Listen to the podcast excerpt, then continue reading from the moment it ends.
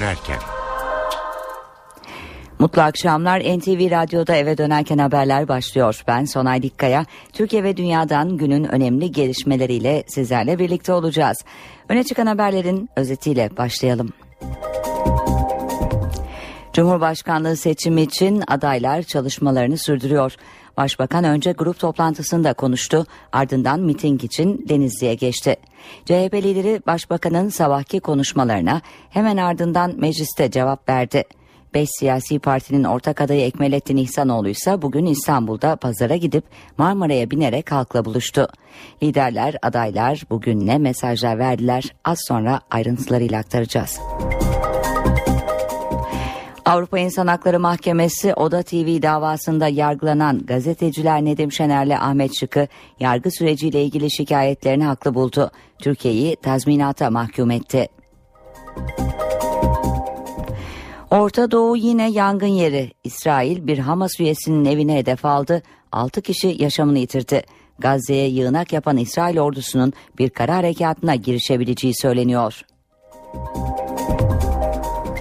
Dünya Kupası'nda ilk finalist bu gece belli olacak. Ev sahibi Brezilya Almanya ile karşılaşacak. Gündemden satır başlarını aktardık. NTV Radyo'da eve dönerken haberler başlıyor.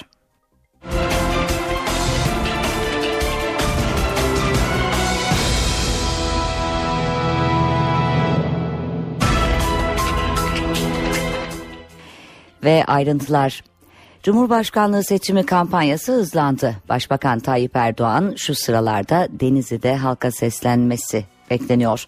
Başbakan Denizli'den önce köşk seçimine ilişkin mesajlarını Ankara'da partisinin meclis grubunda verdi. Tarafsız Cumhurbaşkanı olmayacağım, milletin tarafında olacağım diyen Başbakan paralel yapıyla mücadele konusunda ise partilileri uyardı.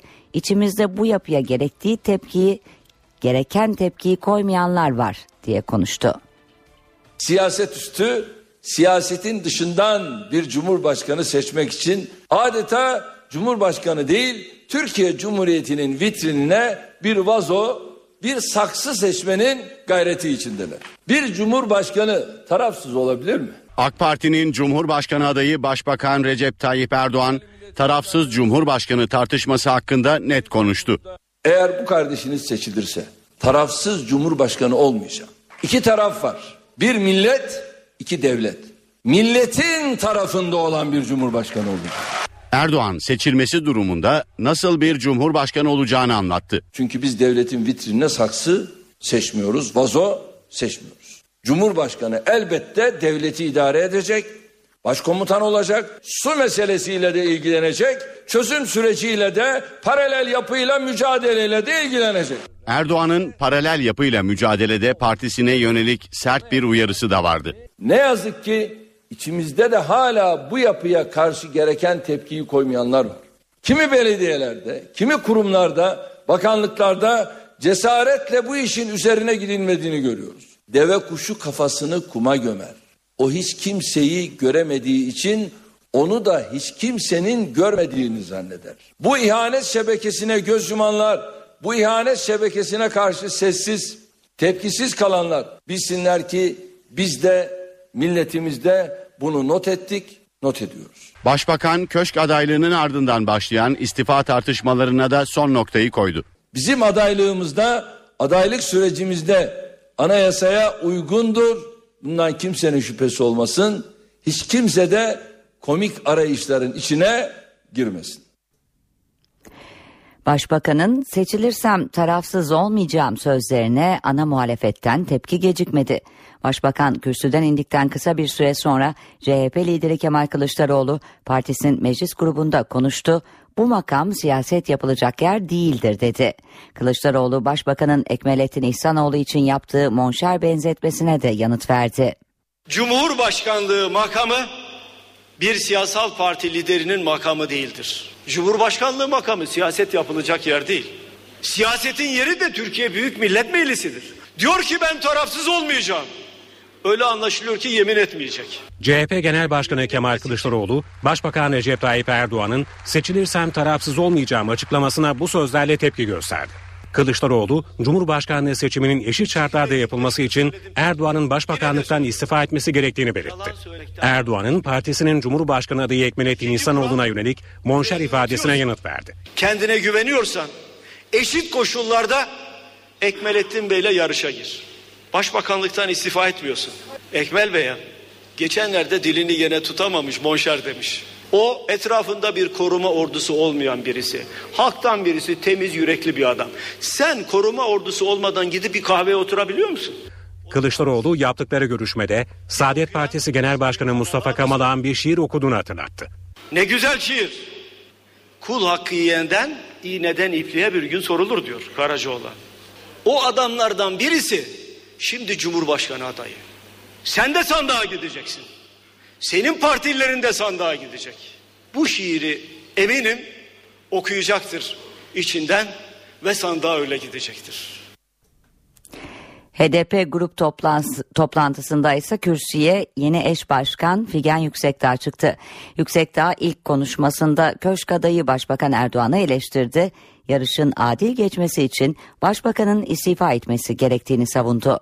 Devlet olanaklarının kullanılması konusunda hükümet kanadı ve Sayın Başbakan Erdoğan inanılmaz, kabul edilmez bir rahatlığa sahip. HDP AK Parti'nin köşk adayı Başbakan Recep Tayyip Erdoğan'ın görevinden istifa etmesini istiyor. HDP grup toplantısında konuşan eş başkan Figen Yüksekdağ, Cumhurbaşkanlığı seçiminin eşit şartlarda yapılmadığını söyledi. Dayandıkları olanaklar bakımından karşımızdaki adaylar hazine adaylarıdır. Hazine desteklerinin ve hükümet katkısının olanaklarının adaylarıdır. Eğer halkın adayını arıyorsanız Sayın Selahattin Demirtaş. HDP grubunda partinin eş genel başkanı Figen Yüksekdağ kürsüdeydi. Gündeminde yeni çözüm süreci paketi de vardı.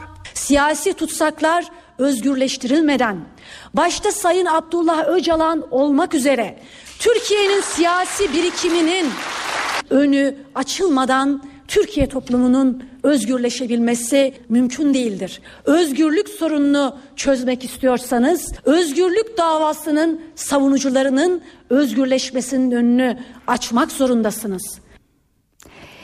Beş siyasi partinin ortak adayı Ekmelettin İhsanoğlu ise sabah İstanbul'daydı. Önce İstanbulluların en yoğun olduğu Salı Pazarı'na gitti sonra Marmara'ya bindi. İhsanoğlu öğleden sonra ise Ankara'ya geçip disk yönetimiyle buluşarak destek istedi. Bakanlar Kurulu'nun ve Başbakanın üstünde bir Cumhurbaşkanı vardır. O Cumhurbaşkanı Başbakanın rolün, rolünü alma yetkisi var mı anayasada? Onu ben soruyorum, sorguluyorum. Varsa bilmediğim bir maddesi varsa ben onu öğrenmeye hazırım. Cumhurbaşkanı adayı Ekmelettin İhsanoğlu, AK Parti adayı Başbakan Recep Tayyip Erdoğan'a İstanbul'da yanıt verdi. Başbakanın Cumhurbaşkanının görev ve yetki tanımını eleştirdi. Başbakan Erdoğan'ın kendisi hakkındaki monşer nitelemesini de değerlendirdi. Efendim e, monşer kelimesini bilmeyenlere e, bir ufak dipnot vereyim. Monşer demek azizim demek. Bana azizim dedilerse çok müteşekkirim. İhsanoğlu toplumsal barış ve demokratikleşme ile ilgili mesajlar da verdi. 2014 senesinde daha çok insan hakları, daha çok hürriyetler sağlamamız lazım. Avrupa'nın normlarına ulaşmamız lazım. Devletin sopalı elini artık biz görmek istemiyoruz, göstermek istemiyoruz. Ekmenettin İhsanoğlu İstanbul'da daha sonra beraberinde bir haberci ordusuyla birlikte Marmara'ya gitti. Üsküdar'dan Yeni Kapı'ya geçti. İhsanoğlu'nun daha önceki durağı ise Kadıköy Salı Pazarı'ydı. Cumhurbaşkanı adayı kendisiyle fotoğraf çektirmek isteyenlerle poz verdi, sohbet etti. Meclis Genel Kurulu bugün iki önemli konuyu görüşmek için toplandı. İlk gündem maddesi dört eski bakan hakkındaki yolsuzluk ve rüşvet iddialarını araştırmak üzere kurulan soruşturma komisyonu. Komisyonun üyeleri şu sıralarda kura ile belirleniyor. Genel kurulun gündemine daha sonra ise çözüm süreci paketi gelecek. Paket çözüm sürecinde tüm yetkiyi bakanlar kuruluna veriyor. Hükümet yurt içi ve yurt dışındaki kuruluşlarla temas kurulmasına karar verebilecek. Düzenlemenin bir başka önemli maddesi de eve dönüşlerle ilgili. Hükümete silah bırakan teröristlerin eve dönmelerini, sosyal yaşama katılmalarını sağlayacak tedbirleri alma yetkisi veriliyor. Paketle süreç aktörlerine de yasal koruma geliyor. CHP düzenlemenin bu maddesine muhalefet edecek. MHP ise paketin tümüne karşı. Tasarının AK Parti ve HDP'li vekillerin oylarıyla yasalaşması bekleniyor. Meclise Plan ve Bütçe Komisyonu da yoğun mesaini sürdürüyor. Torba kanun tasarısının görüşmelerinde bir hafta geride kaldı. Ancak çok yoğun bir haftaydı. Komisyonun CHP'li üyeleri görüşmelerin ara verilmeden günde 14-15 saat sürmesini meclis başkanına şikayet etti. Tasarıdaki madde sayısının 150'ye ulaştığı verilecek önergelerle kaça çıkacağının belli olmadığını belirten CHP'li vekiller anayasaya aykırı düzenlemeler de olduğunu öne sürdüler.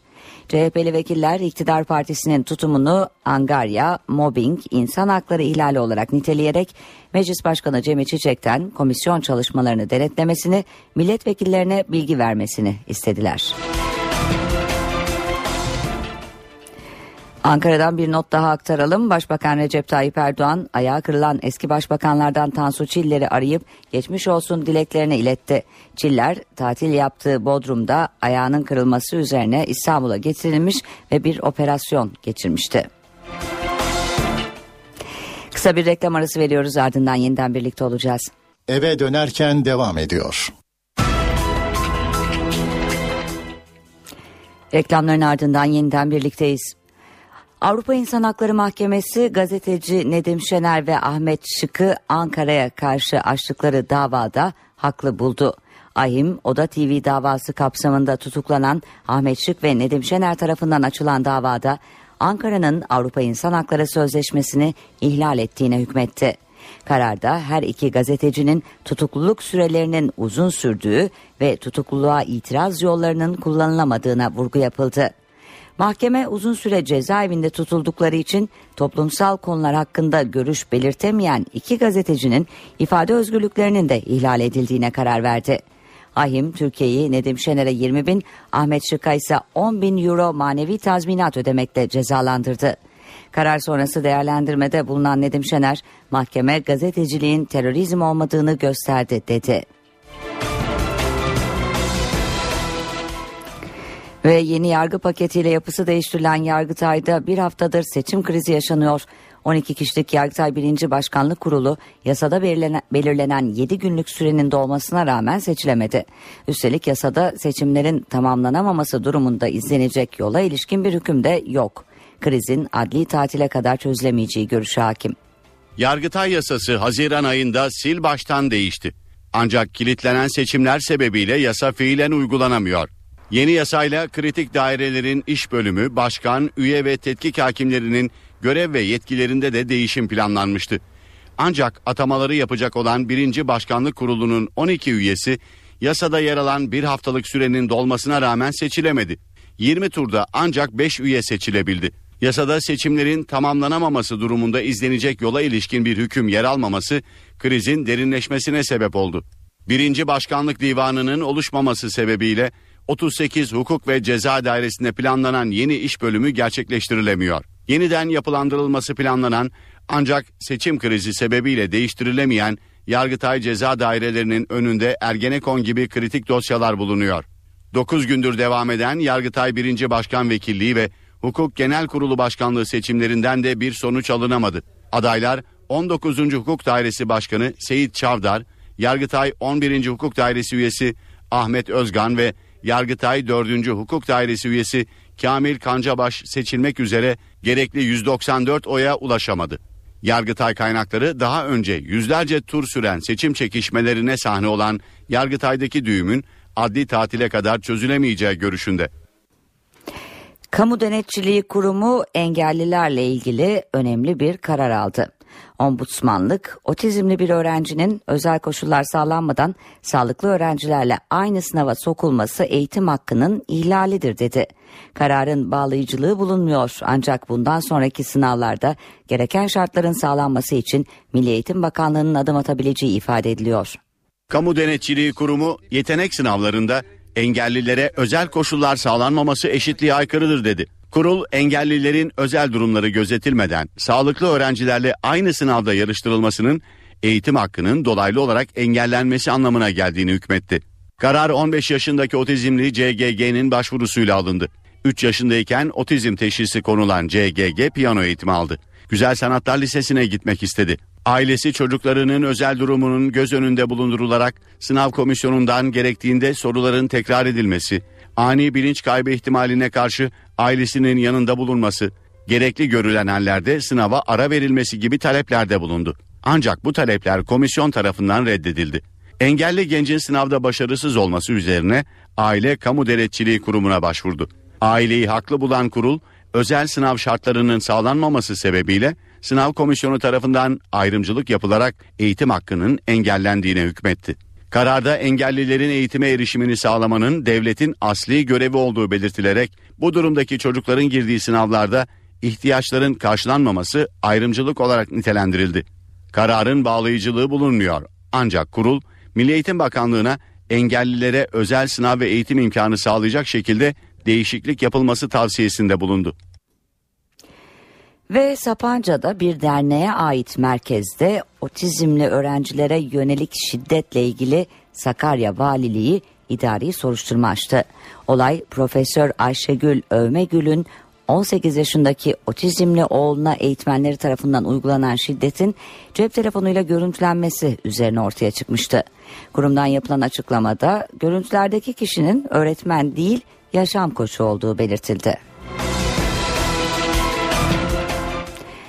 Bursa'daki Sütaş fabrikası önünde işten atılmaları protesto için 3 aydır süren oturma eylemi jandarmanın müdahalesiyle dağıtıldı. Jandarma geçen hafta dağılmaları için uyardığı eylemcilere bu sabah müdahale etti. Protestocularla jandarma arasında çıkan arbede sonunda Tek Gıda İş Sendikası burada şube başkanı da gözaltına alındı. Bir süre önce oturma eylemi yapılan alana gübre döküldüğü ortaya çıkmış olayın basına yansıması üzerine de şirketin yönetim kurulu başkanı Muharrem Yılmaz TÜSİAD'daki başkanlık görevinden istifa etmişti.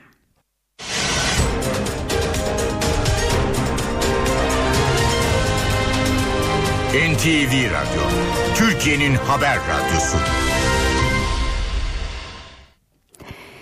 Susuzluk ve kuraklık sonucu Sapanca Gölü'nde sular çekildi. Öyle ki iki yıl önce su kayağı yapılan yerler şimdi bataklık oldu.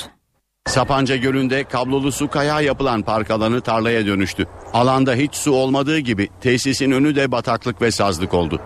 Kuraklık nedeniyle sahil şeridindeki iskeleler tamamen açıkta kaldı. Bir ay öncesine kadar dikey olarak su seviyesi normalden 2 metre 10 santim aşağıda olan gölde şimdi bu oran 2 metre 20 santime ulaştı.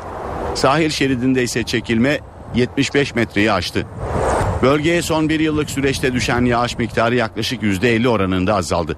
Daha önce sadece Sakarya'nın içme suyu ihtiyacının karşılandığı gölden bir yıldır Kocaeli Belediyesi de su çekiyor. Buna karşılık gölü besleyen 14 dereden 10'u kurudu. Sürekli su çekilmesi nedeniyle su kodu 29'a kadar düştü. Bu seviye tehlike sınırı olarak kabul ediliyor. Sapanca Gölü'nde suyun çekilmesine neden olan kuraklık Malatya'da da vahim bir duruma yol açtı. Su bulamayan çiftçiler tarlayı sulamak için kanalizasyon suyunu kullanıyor. İşte bu vahim durum. Çiftçi tarlalarını kanalizasyon suyuyla suluyor. Malatya'nın Battalgazi ilçesinde kuraklık nedeniyle tarım alanlarını sulayamadıklarını belirten bir grup çiftçi traktörlerle valiliğe gitmek istedi. Ancak polis engel oldu. Şu anda 50-60 gündür bizim bu bölgeye su görmemiştir. Barajlardaki su seviyesi azaldığı için zor günler geçiren üreticiler kanalizasyon şebekesinden sağladıkları suyla sulama yaptıklarını söyledi. Burada milyonlarca ağaç kuruyacak kimsenin umurunda değil. Çiftçiler meyve ve sebzelerin çürümemesi için çözüm istiyor. Şimdi yurt geneli için yarınki hava tahminlerini alacağız. NTV Meteoroloji Editörü Gökhan Abur'u dinliyoruz. İyi akşamlar. Yurt genelinde sıcaklıklar yükselmeye devam ediyor. Cuma günü rüzgarın zayıflaması ve güneye dönmesiyle daha da yükselecek. Hafta sonu Marmara ve Karadeniz'de yeniden ortalama değerlere inmesini bekliyoruz. Yağışlar etkisini giderek kaybediyor. Yarın doğuda Ardahan, Kars, Ağrı, Iğdır arasında hafif yağış görülebilir. Perşembe günü Doğu Karadeniz'e bulutlanma artıyor. Giresun civarında hafif de olsa yağış olasılığı var. Cuma günü yurt genelinde yağış beklemiyoruz. Cumartesi havanın serinlemesi Trakya'da yerel yağışlar görülecek. İstanbul'da yarın hava sıcaklığı gündüz 31, gece ise 22 derece olacak. Poyraz gündüz sert ama gece giderek hafifleyecek. Ankara'da da hava ısınıyor, gündüz sıcaklık 33, gece ise 20 derece olacak. İzmir'de rüzgar yarın oldukça zayıf. Hava çok sıcak. Sıcaklık gündüz 35, gece ise 25 derece olacak. Hepinize iyi akşamlar diliyorum. Hoşçakalın.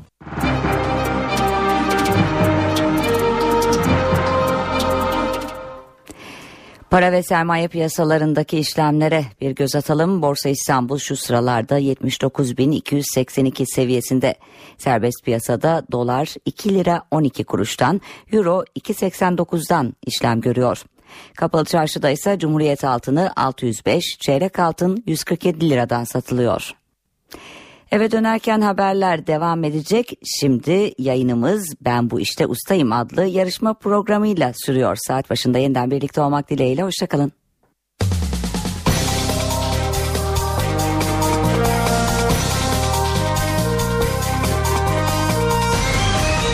Eve dönerken Bir kez daha mutlu akşamlar saatlerimiz 18 NTV Radyo'da eve dönerken haberler devam ediyor. Günün öne çıkan haberlerinden satır başlarını hatırlatalım. 17 Aralık soruşturmasında adı geçen 4 eski bakanla ilgili mecliste komisyon kuruldu. Üyeler az önce kura yoluyla belirlendi. Ayrıntıları parlamentoya yapacağımız canlı bağlantıyla aktaracağız. Avrupa İnsan Hakları Mahkemesi Oda TV davasında yargılanan gazeteciler Nedim Şener'le Ahmet Şık'ı yargı süreciyle ilgili şikayetlerini haklı buldu. Türkiye'yi tazminata mahkum etti. Kararın ayrıntılarını Strasbourg'tan alacağız. Maliye vergisini düzgün ve zamanında ödeyen mükellefleri ödüllendirecek. Ödülün hızlı KDV iadesi ya da rutin denetimlerden muafiyet gibi avantajlarla verilmesi gündemde. Galatasaray'da Prandelli dönemi başladı. Sarı Kırmızılı kulüp İtalyan teknik adamla 2 yıllık sözleşme imzaladı. Öne çıkan haberlerden satır başları böyleydi. Şimdi ayrıntılara geçelim.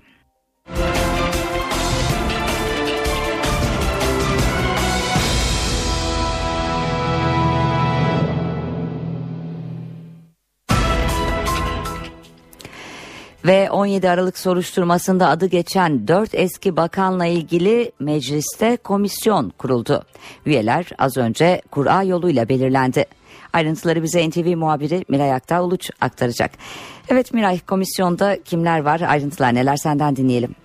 Dört eski bakanla ilgili kurulan soruşturma komisyonu üyeleri az önce yapılan kurayla belli oldu. Hemen o üyelerin kimler olduğunu aktaralım.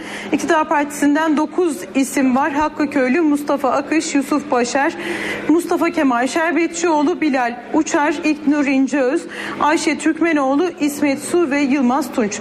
Cumhuriyet Halk Partisi'nden de 4 üye seçildi. Rıza Türmen, Erdal Akstünger, Haluk Eydoğan ve Namık Havutça. Milliyetçi Hareket Partisi ve Halkların Demokrasi Partisi'nden de birer üye seçildi. MHP'den Mesut Dedeoğlu, Halkların Demokrasi Partisi'nden de Bengi Yıldız. Soruşturma komisyonu üyeleri belli oldu. Yarın ise ilk toplantı yapılacak başkanlık divanını belirlemek için. İktidar Partisi'nin üyeleri eğer o toplantıya katılmazlarsa toplantı bir başka tarihte yeniden randevu verilecek toplantı yapılması için. Eğer ona da iktidar partisi katılmazsa bu kez soruşturma komisyonunun çalışmaları önümüzdeki yasama yılına kalmış olacak. Bu yüzden yarın yapılacak toplantıya iktidar partisi milletvekillerinin katılıp katılmayacağı son derece önemli ve merak konusu. Dediğimiz gibi komisyon üyeleri belli oldu ve Meclis Genel Kurulu şu sıralarda çözüm paketini, yeni çözüm paketini görüşmeye başladı. Cumhurbaşkanlığı seçimi kampanyası hızlandı. Başbakan Recep Tayyip Erdoğan az sonra Denizli'de halka seslenecek. Başbakan Denizli'den önce ise köşk seçimine ilişkin mesajlarını Ankara'da partisinin meclis grubunda verdi. Tarafsız Cumhurbaşkanı olmayacağım, milletin tarafında olacağım diyen Başbakan paralel yapıyla mücadele konusunda ise partilileri uyardı. İçimizde bu yapıya gerektiği tepkiyi koymayanlar var diye konuştu.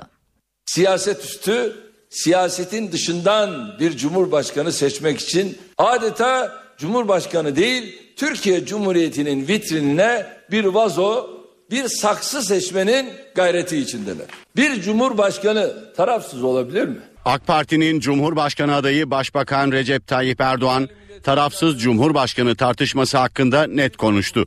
Eğer bu kardeşiniz seçilirse tarafsız Cumhurbaşkanı olmayacak. İki taraf var. Bir millet, iki devlet. Milletin tarafında olan bir cumhurbaşkanı olacak. Erdoğan seçilmesi durumunda nasıl bir cumhurbaşkanı olacağını anlattı. Çünkü biz devletin vitrinine saksı seçmiyoruz, vazo seçmiyoruz. Cumhurbaşkanı elbette devleti idare edecek, başkomutan olacak, su meselesiyle de ilgilenecek, çözüm süreciyle de paralel yapıyla mücadeleyle de ilgilenecek. Erdoğan'ın paralel yapıyla mücadelede partisine yönelik sert bir uyarısı da vardı. Ne yazık ki içimizde de hala bu yapıya karşı gereken tepkiyi koymayanlar var. Kimi belediyelerde, kimi kurumlarda, bakanlıklarda cesaretle bu işin üzerine gidilmediğini görüyoruz. Deve kuşu kafasını kuma gömer.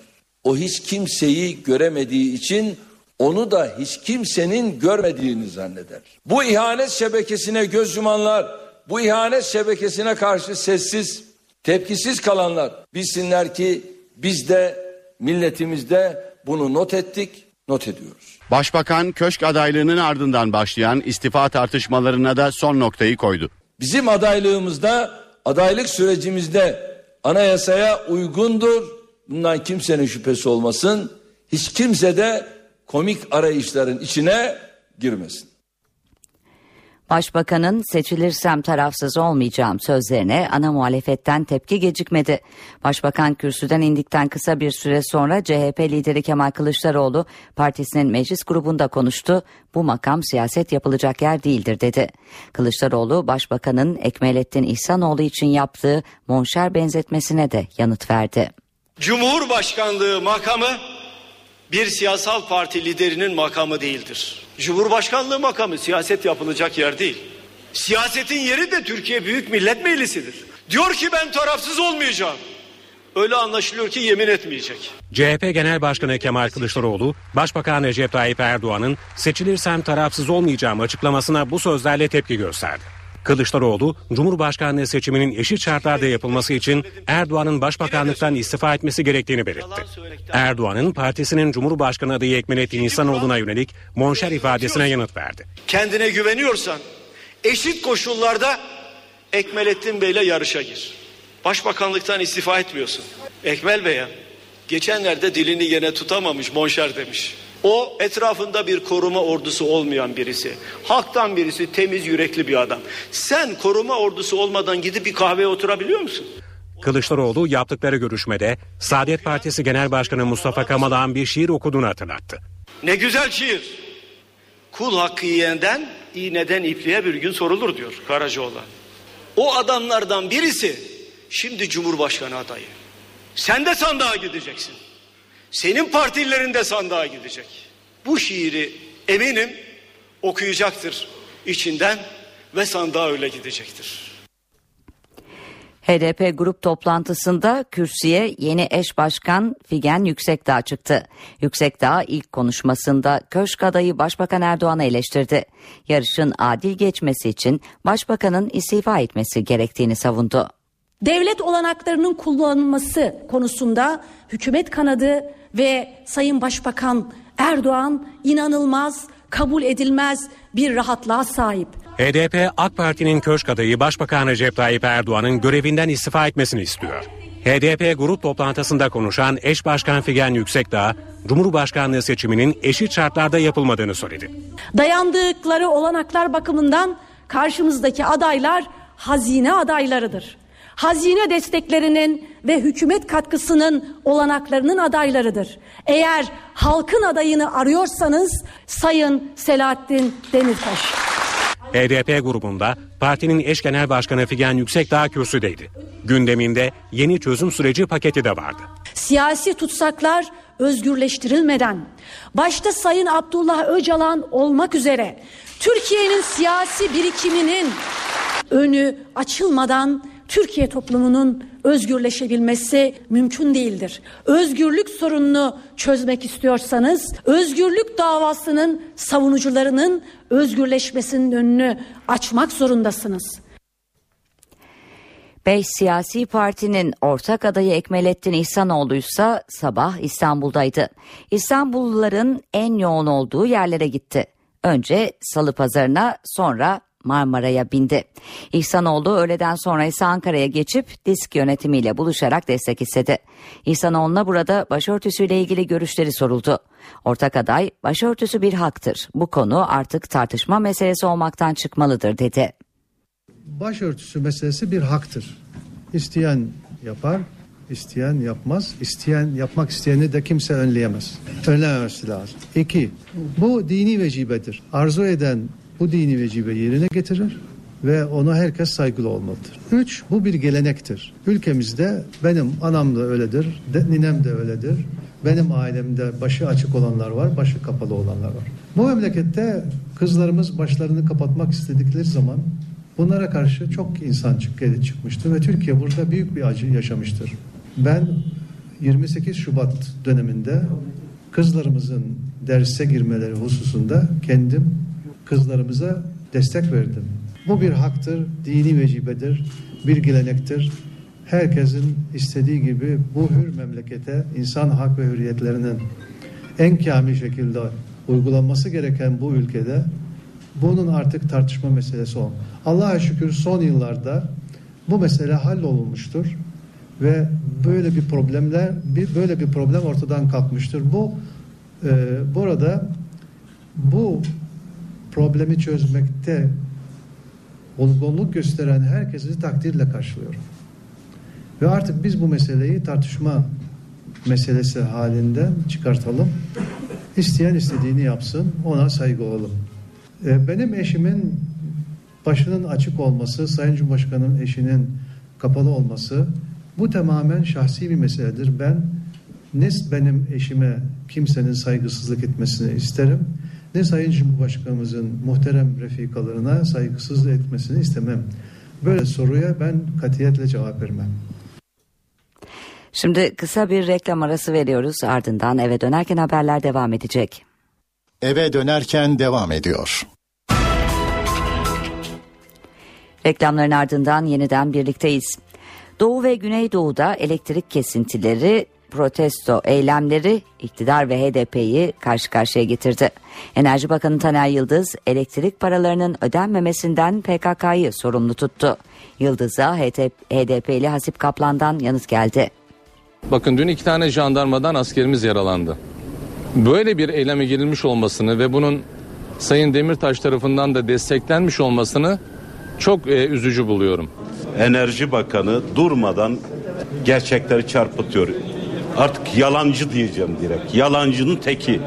Doğu ve Güneydoğu Anadolu bölgesinde elektrik kesintisi nedeniyle yapılan eylemler AK Parti ile HDP'yi karşı karşıya getirdi. Dicle bölgesinde ödeme oranının kayıp kaçak oranının yüzde 75-80'lere çıktığı ve ödeme oranlarının oranlarının yüzde onlar civarında olduğunun bilinmesi lazım. Yüzde 80 kaçak var diyor. Kaçak tarım, saz, sulama, elektrik borçlarıdır.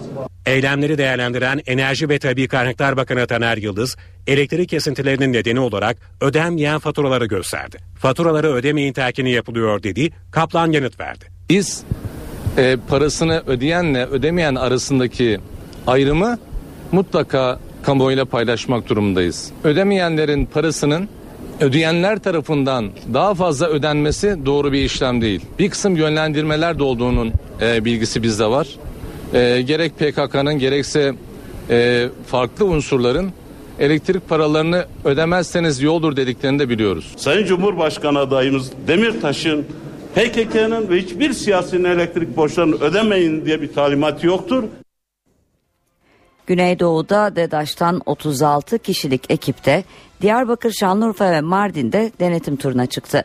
Bugün Diyarbakır'ın Bismil ilçesine giden ekibin yolu köylüler tarafından kesildi. DEDAŞ ekibini yaklaşık 3 saat tutan köylüler bazı görevlileri darp etti, taş atarak araçlarına da zarar verdi. Jandarma ekipleri protestocu köylüleri biber gazıyla dağıttı. DEDAŞ ekibi bir sonraki köyde de yine köylülerin saldırısına uğradı. Bu saldırıda da iki görevli darp edilirken DEDAŞ'a ait toplam 10 araç kullanılamaz hale geldi. Köylüler ekiplerin kaçak elektrik denetimi için kullandığı aletleri ve tutanakları da ele geçirerek yaktı. Maliye vergisini düzgün ve zamanında ödeyen mükellefleri ödüllendirecek. Ödülün hızlı KDV iadesi ya da rutin denetimlerden muafiyet gibi avantajlarla verilmesi gündemde. Vergisini zamanında ödemeyenlere ise yeni yaptırımlar uygulanacak. Ve sanayi üretimi Mayıs ayında beklentinin altında kaldı. Endeks son 7 ayın en düşük artışını kaydetti. Türkiye İstatistik Kurumu verilerine göre Mayıs'ta sanayi üretimi geçen yılın aynı ayına göre %3,3 arttı. Piyasa beklentisi %4,6 artış yönündeydi. Bir önceki aya göre ise sanayi üretiminde %1'lik düşüş görüldü. Yunanistan'da gümrük görevlileri ekonomik krize karşı maaşlarının düşük olmasını protesto için greve gidiyor. Bu gece başlayacak ve 24 saat sürecek grev nedeniyle Türkiye'de İpsala ve Pazarkule'ye açılan gümrük kapılarını kapattı. Bu kapılardan çıkmayı ya da girmeyi planlayanları uyaralım bu haberle. Ve para ve sermaye piyasalarındaki işlemlere bakalım. Borsa İstanbul günü 79.291 puandan tamamladı. Serbest piyasada dolar 2 lira 12 kuruş, euro 2.89'dan işlem gördü. Kapalı çarşıda ise Cumhuriyet altın 603, çeyrek altın 146 liradan satıldı.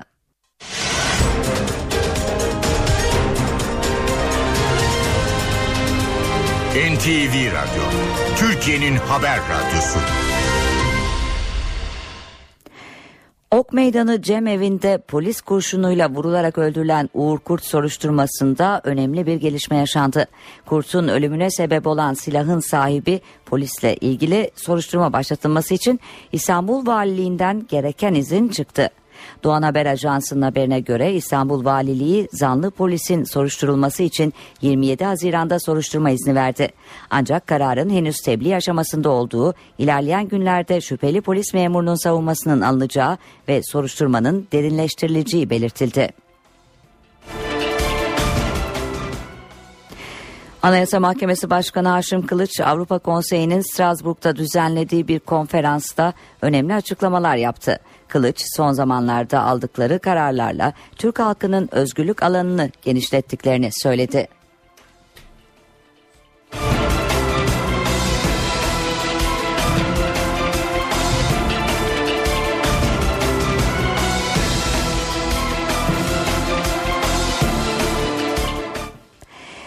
Evet Avrupa İnsan Hakları Mahkemesi gazeteci Nedim Şener ve Ahmet Şık'ı Ankara'ya karşı açtıkları davada haklı buldu. Bu konuya ilişkin şimdi Kayan Karaca bize ayrıntılar aktaracak. Kayan seni dinliyoruz. Evet Sonay e, Avrupa İnsan Hakları Mahkemesi e, gerek tutukluluk koşulları ve gerekse e, ifade özgürlüğü basın özgürlüğü konusunda önemli bir karara imza attı bugün. Ergenekon e, soruşturması kapsamında gözaltına alınıp Oda TV davasında tutuklu yargılanan e, araştırmacı gazeteciler Nedim Şener ve Ahmet Şık tarafından Ankara'ya karşı açılan davada genel olarak gazetecilerin hukuki güvenliği konusunda e, önemli bir karar verdi mahkeme. Şener ve Şık'a yönelik uygulamayı araştırmacı gazeteciliği caydırıcı unsur olarak değerlendirdi Strasbourg Mahkemesi ve Türk hükümeti ve devletin diğer organlarına medyanın eleştirilerinin üzerine cezai yaptırımla gitmekten kaçının mesajı gönderdi. Ee, Nedim Şener ve Ahmet Şık 2011 e, yılında Avrupa İnsan Hakları Mahkemesi'ne başvurarak haklarındaki tutuklanma kararlarının e, Avrupa İnsan Hakları Sözleşmesi'nin emniyet ve güvenlik hakkı ile ilgili ve ifade özgürlüğü ile ilgili e, maddelerine aykırı olduğunu savunmuşlardı. Gazeteciler somut delil olmaksızın tutuklanmaları ve tutukluluklarının yasallığına itiraz edememelerinden şikayetçilerdi. Şen ve Şık tutukluluk, e, Şener ve Şık e, tutukluluk e, nedeniyle araştırmacı gazetecilik mesleklerini sürdüremediklerini de belirtmiş. Resmi makamların keyfi uygulamalarını gözetleyen diğer gazeteciler gibi onların kullandığı ifade buydu. Mesleki yaşamda kendilerine otosansür uygulamak zorunda kaldıkları tezini işlemişlerdi. Bu tezlerin hepsi Avrupa İnsan Hakları Mahkemesi tarafından haklı bulundu. Kararını bunu, bugün açıkladı mahkeme ve Nedim Şener ve Ahmet Şık'ın durumunda bir yıllık tutukluluk süresini aşırı buldu. Mahkeme tutukluluk süresinin bu denli uzamasını meşru kılacak yeterli ve inandırıcı delil sunulamadığı sonucuna vardı. Türk hükümeti Avrupa İnsan Hakları Mahkemesi önünde bu konuda yaptığı savunmada Ergenekon savcılarının kullandığı tezleri işlemiş Ergenekon davası iddianamesinden bölümleri de Avrupa İnsan Hakları Mahkemesi'nin bilgisine sunmuştu. Yine mahkeme e, Şener e, ve Şık'ın e, soruşturma dosyalarını incelemelerine imkan tanınmayarak haklarındaki tutuklanma kararının yasallığına itiraz etmelerinin kısıtlandığı sonucuna da vardı. Türk hükümeti bu konuda soruşturmanın gizliliği ilkesini savunmuştu ancak mahkeme Ergenekon ve Oda TV davalarında ön soruşturmalar Şener ve Şık'ın tutukluluk dönemleri öncesinde tamamlanmış olduğundan Ankara'nın savunmasını geçerli bulmadı. Mahkeme her iki gazetecinin uzun süre tutuklu kalmalarını toplumsal konular hakkında görüş belirtmeleri konusunda caydırıcı bir unsur olarak da değerlendirdi ve bu nedenle ifade özgürlüklerinin ihlal edildiğine hükmetti. Kararın bu bölümü çok önemli zira bu bölümünde Şener ve Şık'a yönelik uygulamanın onlar gibi e, araştırmacı gazetecilik yapanlar için de otosansür ortamı yarattığı not düşülüyor. Avrupa İnsan Hakları Mahkemesi hükümet ve diğer devlet organlarına medyada meşru olmadığını düşündükleri eleştiri ve yorumlara karşı cezai yaptırımdan kaçınmaları telkininde de bulunuyor. Kararın ifade özgürlüğüyle ilgili bu yorumunun e, Türkiye'de Anayasa Mahkemesi içinde içtihat oluşturacağı konuşulmakta Avrupa İnsan Hakları Mahkemesi kulislerinde zira karar medyada otosansür konusunda Avrupa İnsan Hakları Mahkemesi'nin bugüne kadar açıklamış olduğu en somut e, kararlardan biri olarak gösteriliyor. Karar oy birliğiyle alındı ve karar gereği Türk hükümeti şimdi Nedim Şener'e 20 bin, Ahmet Şık'a ise 10 bin euro manevi tazminat ödeyecek Sonay. Sevgili dinleyiciler Başbakan Recep Tayyip Erdoğan Denizli'deki mitingde konuşuyor dinliyoruz. Ah, şaha kaldıracağız. Bugüne kadar başbakan olarak Denizli'nin tüm meseleleriyle ilgilendim. Sizler belediye başkanlıklarını hep bize verdiniz. Şimdi de büyük şehri verdiniz.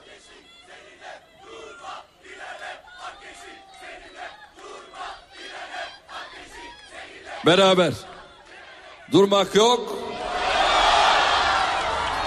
İnşallah Cumhurbaşkanı seçilirsek hem şahsım Cumhurbaşkanı olarak hem de yerimize gelecek Başbakan yine Denizli için yine 81 vilayet için çalışacağız.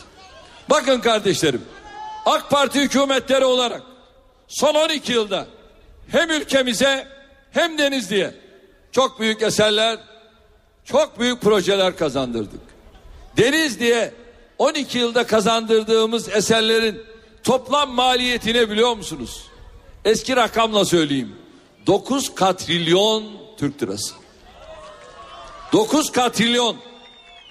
Orman ve su işlerinde küsuratları söylemiyorum. 2 katrilyon lira yatırım yaptık.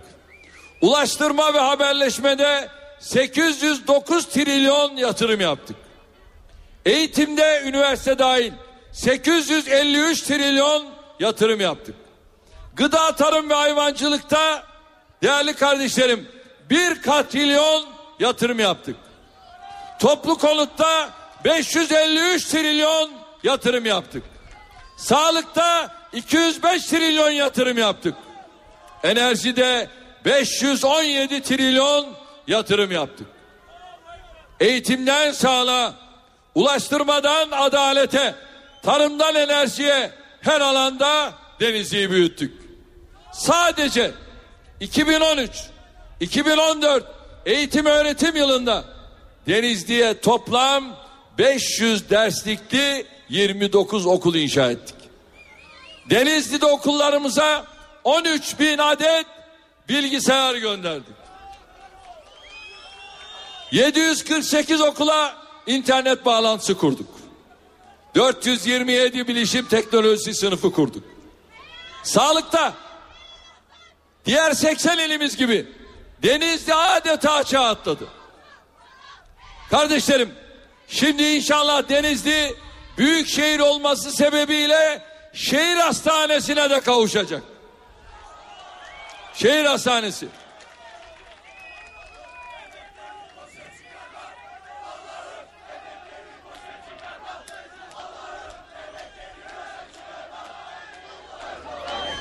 Karayolu oluşumunda Denizli'yi büyük yatırımlarla bulaştırdık, buluşturduk. Denizli Uşak Karayolu hariç Denizli'yi komşu olduğu bütün illere bölünmüş yollarla bağladık bağlıyoruz. Biz görevi devraldığımızda Denizli'de toplam burası çok önemli ha. Çok 79 senede ne kadar bölünmüş yol yapılmış biliyor musunuz? 65 kilometre.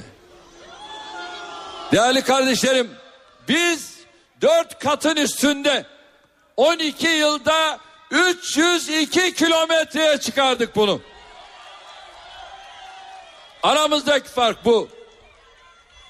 İş bilenin kılıç kuşananındır bunu böyle biliniz. İşte 28 Eylül 2013'te yine burada Denizli'deydim. O gün Uşak Denizli Karayolu'nun kalan 36 kilometrelik kısmında da çalışmalara başlanması talimatını vermiştim. Hemen çalışmalara başlandı. İnşallah yıl sonunda orayı da bitiriyoruz. Böylece Denizli'nin kendisine komşu olan bütün illerle bölünmüş yol bağlantısı sağlanmış olacak. İzmir ve Ankara yollarını Muğla ve Antalya'ya bağlayan çevre yolu inşaatına başladık. 2520 metre uzunluğundaki iki gidiş iki geliş Honaz tünelinin yapımı içinde şu anda çalışmalar başlıyor.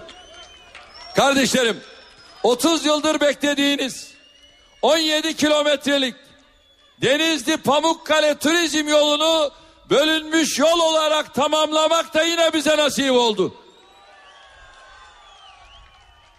Size burada bir müjde vermiştim 1 Mart'ta hatırlayın. Demiştim ki Ankara Eskişehir Antalya Afyonkarahisar'la birlikte 10 ili kapsayan hızlı tren hattına Denizli'yi de dahil ediyoruz demiştim. Antalya Denizli hızlı tren projesinin şu anda çalışmalarına başladık. İnşallah Denizli'mizi hızlı trenle buluşturacağız. Değerli kardeşlerim, Denizli 12 yıl içinde mahkus talihini açtı. Büyük bir değişim ve dönüşüm yaşadı. Vizyonu genişledi. Yeni umutlara doğru ilerlemeye başladı. Denizli'ye 12 yılda başbakanlık dönemimizde yaptıklarımızı saymaya kalksak inanın saatler alır. Eğitimden sağlığa, adaletten emniyete, ulaştırmadan konuta, tarımdan hayvancılığa, kültürden vakıflara kadar hemen her alanda Denizli'ye büyük yatırımlar yaptık. Size söz veriyorum. Cumhurbaşkanlığı görevim boyunca Denizli'deki tüm yatırımların, tüm hizmetlerin takipçisi olacağım. Hiçbir hizmet yarım kalmayacak. Hiçbir yatırım, hiçbir proje, hiçbir eser atıl kalmayacak. Cumhur'un başkanı millete hizmet yolunda terlemeli, koşmalı, hizmet üretmeli. Bizim hizmet sevdamız bitmeyecek. İnşallah bu can bu tende oldukça bu millete hizmet yolunda, bu ülkeye hizmet yolunda, bu davaya hizmet yolunda devam edeceğiz.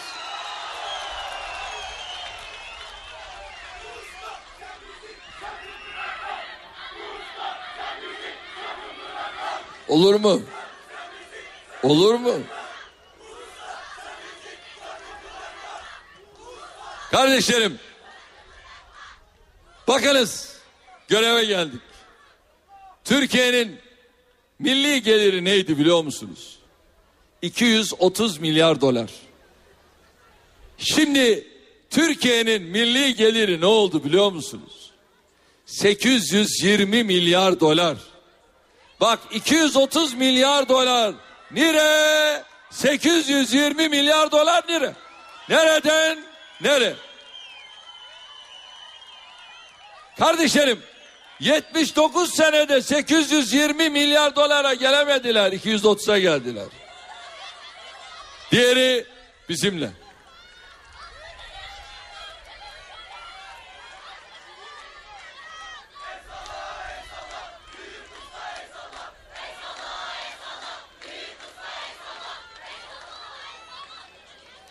Onu yatıramıyor muyuz sediye şöyle?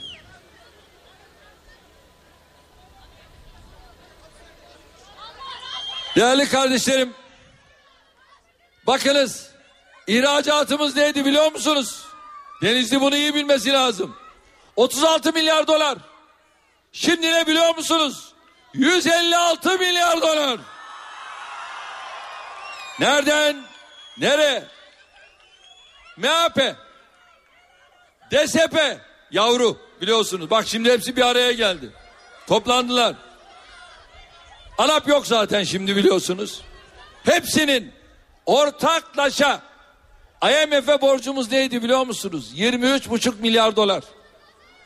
Şimdi IMF'e olan borç geçen 14 Mayıs'ta sıfırlandı. Bitti. Artık borcumuz yok. Biz böyle bir iktidarız. Hamdolsun. Bugünleri de gördük. Bitmedi. Merkez Bankası bizim milli bankamız değil mi? Milli bankamız Merkez Bankası'nın döviz rezervi neydi biliyor musunuz? 27,5 milyar dolar. Şimdi Merkez Bankamızın döviz, döviz rezervi ne oldu biliyor musunuz? 131 milyar dolar. Ah ah. Ah. Kılı kırk yaran. Yolsuzlukların iktidarı olsaydık geçmişteki iktidarlar gibi olurduk. O zaman işte Merkez Bankası 27,5 milyar dolarda kalırdı. Bu MHP. Bu DSP, CHP şimdi beraberler. Zaten onlar birbirinin aynı. Farkı yok. Çok enteresan. Değerli kardeşlerim. Hepsinin ortaklaşa Ziraat Bankası'nı getirdikleri yer neresiydi biliyor musunuz? İflas. Ziraat Bankası ile Halk Bankası'nı birleştirdiler. Çünkü batmıştı. Ne gösterdiler? Görev zararı. Biz geldik. O batmış olan bankaları ayırdık. Ve şu anda Ziraat Bankası Avrupa'nın, dünyanın sayılı bankalarından biri. Aynı şekilde Halk Bankası. Ah benim Denizlili çiftçi kardeşim. Ziraat Bankası yüzde 59 faizle kredi veriyordu. Şimdi 0,5 aralığında. Bak nereden nereye. Halk Bankası benim esnaf kardeşime yüzde 47 faizle kredi veriyordu. Şimdi 0,5 aralığında. Bak nereden nereye. Faizle inim inim millettiler vatandaşımı.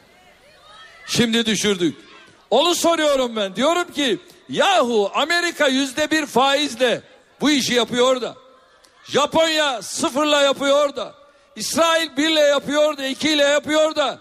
Biz niye düşürmüyoruz aşağıya? Burada sıkıntımız var. Ama aşacağız. Onu da aşacağız inşallah. Çünkü biz faizi yatırımların karşısındaki en büyük engel olarak görüyoruz. Eğer faiz düşük olursa yatırımlar artacaktır. Yatırımlar arttıkça istihdam artacaktır. İstihdam arttıkça işsizlik yavaş yavaş azalacaktır. Ve bunun neticesinde de üretim daha da artacaktır. Ve büyüyen Türkiye böyle olacaktır. Bakın şimdi Avrupa'da bakıyorsunuz büyüme oranları çok düşük. 0,4 2 1 8 bu kadar. 0. Ama Türkiye ilk çeyrekte 4,3 büyüme gösterdi. Biz buradayız. Kardeşlerim yüzde 63 devlet faiz ödüyordu borçlanmada. Ama şimdi tek haneli rakama düştü. Enflasyon yüzde otuzdu. Şimdi tek haneli rakamda. Faiz daha düşsün enflasyon da düşecek. Ama bunu biz maalesef birilerine anlatamadık. Anlayamıyorlar. Ama inşallah er geç onlar da anlayacak. Kardeşlerim bitmedi. Bakın çok önemli bir şey daha var. O da şu. Türkiye artık dünyada 17. büyük ekonomi. Burası çok önemli. Avrupa'da 6. büyük ekonomi. Buradayız. Buraya durup dururken gelmedik. Koştuk, koşturduk, çalıştık, ürettik ve hamdolsun buraya geldik. Efendim Türkiye'nin çok borcu var. Yalan söylüyorlar. Türkiye'nin gayri safi milli hasılaya eski ifadeyle milli gelire borç oranı biz geldiğimizde yüzde yetmiş üçtü. Şimdi ne biliyor musunuz? Yüzde otuz beş. Bakınız nereden nereye geldi. Yoksa bu gezi olaylarında, bu 17 Aralık olaylarında, bu 25 Aralık olaylarında bizi duman ederlerdi.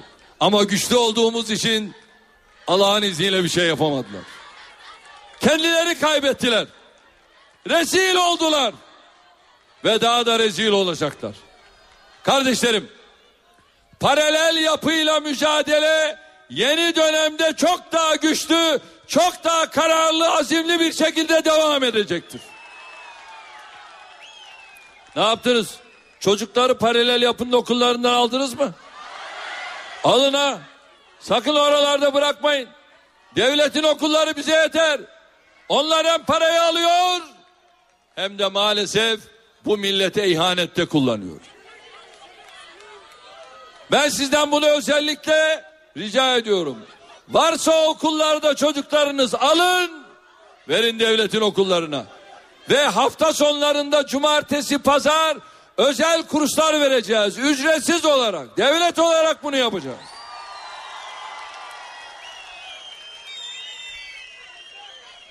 Ve sevgili kardeşlerim bunun yanında sakın ha hayırlarınızı mayırlarınızı bunlara vermeyin. Aman dikkat edin. Kurbanlarınızı filan sakın ha.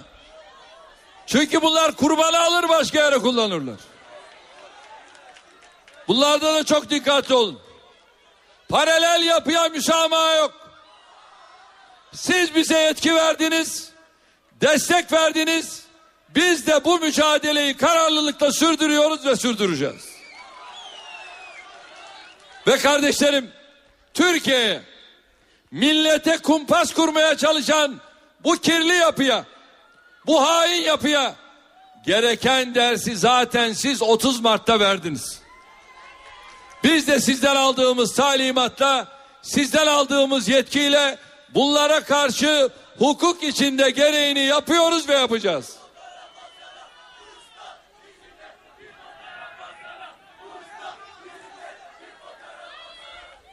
Şimdi selfie'yi bırak. Şimdi selfie'yi bırak sonra yaparız o işleri.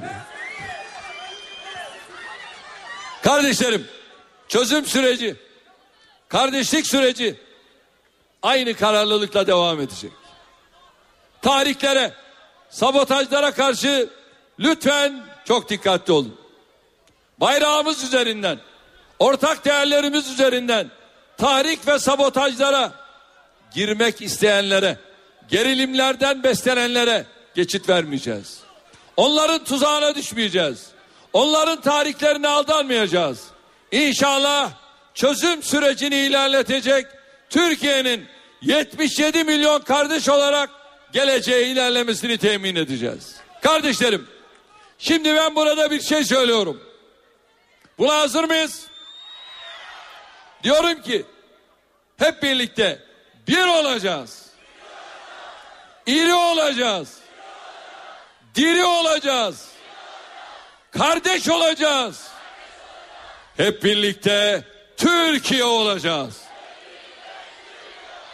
Bundan taviz yok. Bundan taviz yok. Biz Türküyle, Kürdüyle, Lazıyla, Çerkeziyle, Gürcüsüyle, Abazasıyla, Romanıyla yaradılanı yaradandan ötürü seveceğiz. Neymiş o ya? Birisi bakıyorsun siyasal Türkçülük yapıyor. Birisi bakıyorsun siyasal Kürtçülük yapıyor. Türkiye'yi böyle böldüler. Birisi diyor ki ben kumsalların partisiyim. Kumsallarda devam et. Ama biz milletin partisiyiz. 77 milyonun partisiyiz. 77 milyonun hizmetkarıyız. 81 vilayetin tamamında biz varız. Ama bakıyorsun CHP Sivas'tan öte gidemiyor. Söyledim söyledim sonunda bir Diyarbakır'a uğrayı verdi. Orada bir salon toplantısı yaptı ama. Böyle meydanda filan değil. Gidemedi daha ileri. Bir ara Hakkari'ye gitti. Anlaşma yaptılar. Dediler ki orada biz Türk bayrağı kaldırmayacağız. Ve Hakkari'de Türk bayrağı sallayamadı.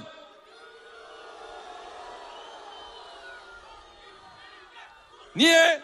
Yapamaz. Onun böyle bir derdi yok. Böyle bir sıkıntısı yok. Ama bizim derdimiz var. Biz diyoruz ki bayrakları bayrak yapan üstündeki kandır. Toprak eğer uğrunda ölen varsa vatandır. Biz onun için bu yoldayız. Kardeşlerim onun için ne dedik? Rabia. Ne var bunda? Tek millet. Ne var? Tek bayrak. Ne var? Tek vatan. Ne var? Tek devlet. Gençler unutmayın. Tek millet, tek bayrak, tek vatan, tek devlet. Böyle yürüyeceğiz bu yolda. 780 bin kilometre kareyle tek vatan. Tamam. 77 milyonla tek millet. Bayrağımız belli. İkinci bir bayrak asla kabul etmiyoruz. Bayrağımız şehidimizin kanı, bağımsızlığımızın ifadesi ve şehidimizin simgesi yıldız. Bu kadar. Ve devlet içinde devlet, paralel yapılanma bunlara da müsaade etmiyoruz. Türkiye'yi birlik içinde, beraberlik içinde, bütünlük içinde 2023 hedeflerine sağ salim ulaştıracağız. Tek bir davamız olacak. O da millete hizmet davasıdır. Oturan değil, koşturan bir cumhurbaşkanımız olacak. Hak için, halk için, hakka ve halka hizmet için çalışan, didinen bir cumhurbaşkanı göreceksiniz. Çünkü bizim kutlu davamızın adı millete hizmet davasıdır. Bizim kutlu yolculuğumuz millete hizmet yolculuğudur. Ne dedik yola çıkarken? Gençler ne dedik? Uzun ince bir yoldayız. Gidiyoruz gündüz gece. Gideceğiz gündüz gece. İster belediye başkanı, ister bakan, ister başbakan, ister cumhurbaşkanı bizim için makamların, koltukların, ünvanların değeri yok. Nerede olursak olalım, hangi makamda olursak olalım, her makamda, her koltukta bu ülkeye sevdalı bir hizmet neferi olarak çalışacağız. Ne olacak? Ne olacak? Kardeşlerim, eninde sonunda gideceğimiz yer iki metreküp, iki buçuk metreküplük bir mezar değil mi? Cumhurbaşkanı olsan ne yazar?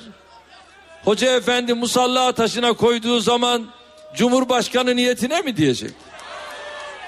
Başbakan olsan ne yazar? Başbakanın niyetine mi diyecek? Trilyarder olsan ne yazar? Trilyarder niyetine mi diyecek? Er kişi niyetine diyecek, namazınızı kılacaklar veya hatun kişi niyetine götürüp mezara koyacaklar. Ondan sonra seni orada unuturlar zaten. Daha kolay kolay da gelip gitmezler ha. Eğer şöyle hayırlı bir evlat varsa arkadan sana hayırla hizmet gönderirler. Kur'an okurlar gönderirler. Ama bir de hayırsızsa zaten bir şey bekleme. Onun için baki kalan bu kubbede hoş bir sadaymış meğer diyeceğiz yola devam edeceğiz. Yolumuz bu. Bizim davamız bu vatana hizmet davasıdır. Yolumuz millete hizmet yoludur. Onun için ne diyoruz? Milli irade, milli güç, hedef 2023. Kardeşlerim 10 Ağustos'ta Türkiye'de bir ilk yaşanacak. 10 Ağustos'ta sandıklarda adeta tarih yazılacak. Her birinizin sandığa gitmesini istiyorum. Buna var mıyız? Ablalar çalışacak mıyız? Kapı kapı dolaşacak mıyız? Abiler çalışacak mıyız? Kapı kapı dolaşmaya var mıyız? Tatilde olanları da çağırın ha. Orada kayıtları yaptırdıysalar ne hala? Yoksa çağırın muhakkak gelsinler. Bu çok önemli bir şey. Onun için sizlerden bunu özellikle rica ediyorum. Bu büyük, bu tarihi olaya şahitlik etmenizi, yarın evlatlarınıza o tarihi olayda, o sandıkta benim de oyum var deyin. Torunlarınıza aynı şey söylensin. Evet, babam, anneannem, babaannem o tarihi olayda gittiler, oy kullandılar. Bize de bunu anlattılar desinler. O kadar önemli bu. Yeni Türkiye'nin kuruluşunda sizin de mührünüzün olmasını özellikle rica ediyorum.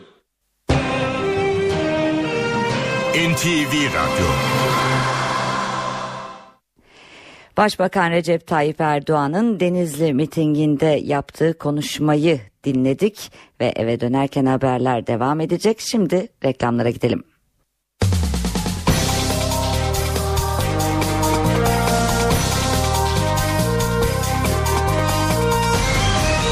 eve dönerken.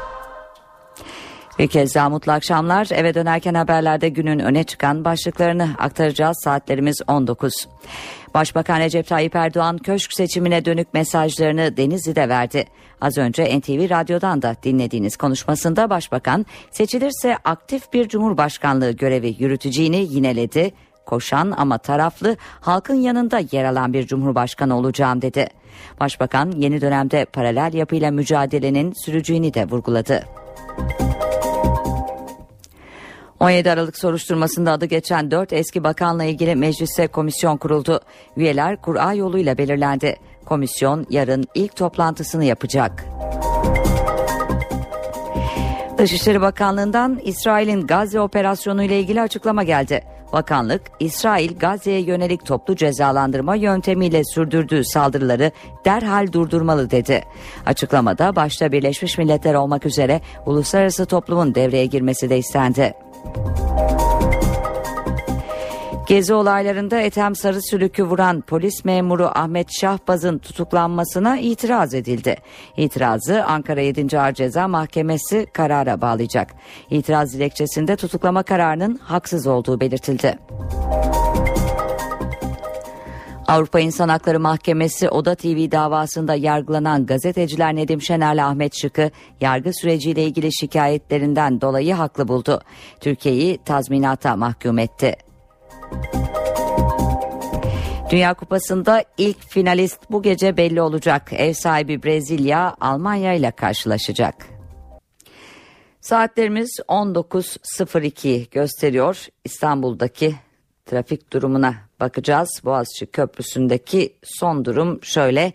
Avrupa'dan Anadolu'ya geçişte köprü üzerinde ve köprüye giden yollarda oldukça yoğun bir trafik söz konusu. Çağlayan, Hürriyet Tepesi, Mecidiyeköy, Zincirlikuyu, köprü üzeri ve Altunizade çıkışı da oldukça yoğun olan yerler arasında ve Fatih Sultan Mehmet Köprüsü'nün Avrupa'dan Anadolu'ya geçişine baktığımızda da yine yoğunluğun arttığını görüyoruz.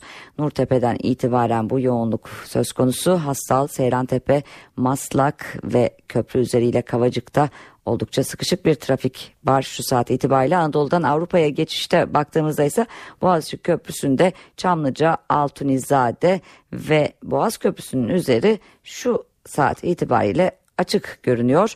Fatih Sultan Mehmet Köprüsü'nde de Ataşehir ile Ümraniye kavşaklarında henüz yoğunluk yok. Kavacık'ta yoğun bir trafik var. Köprü üzerinde akıcı yoğunluk devam ediyor.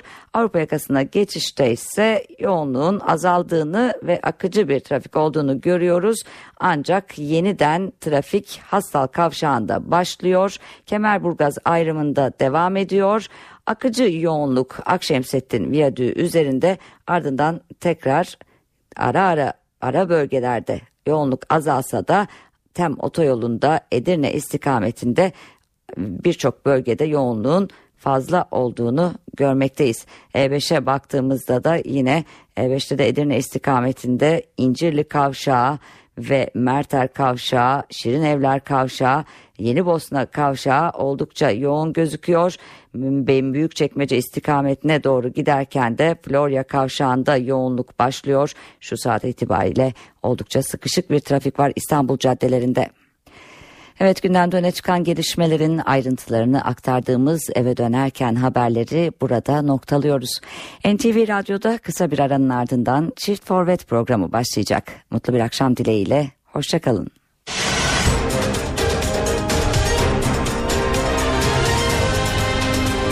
NTV Radyo, Türkiye'nin haber radyosu.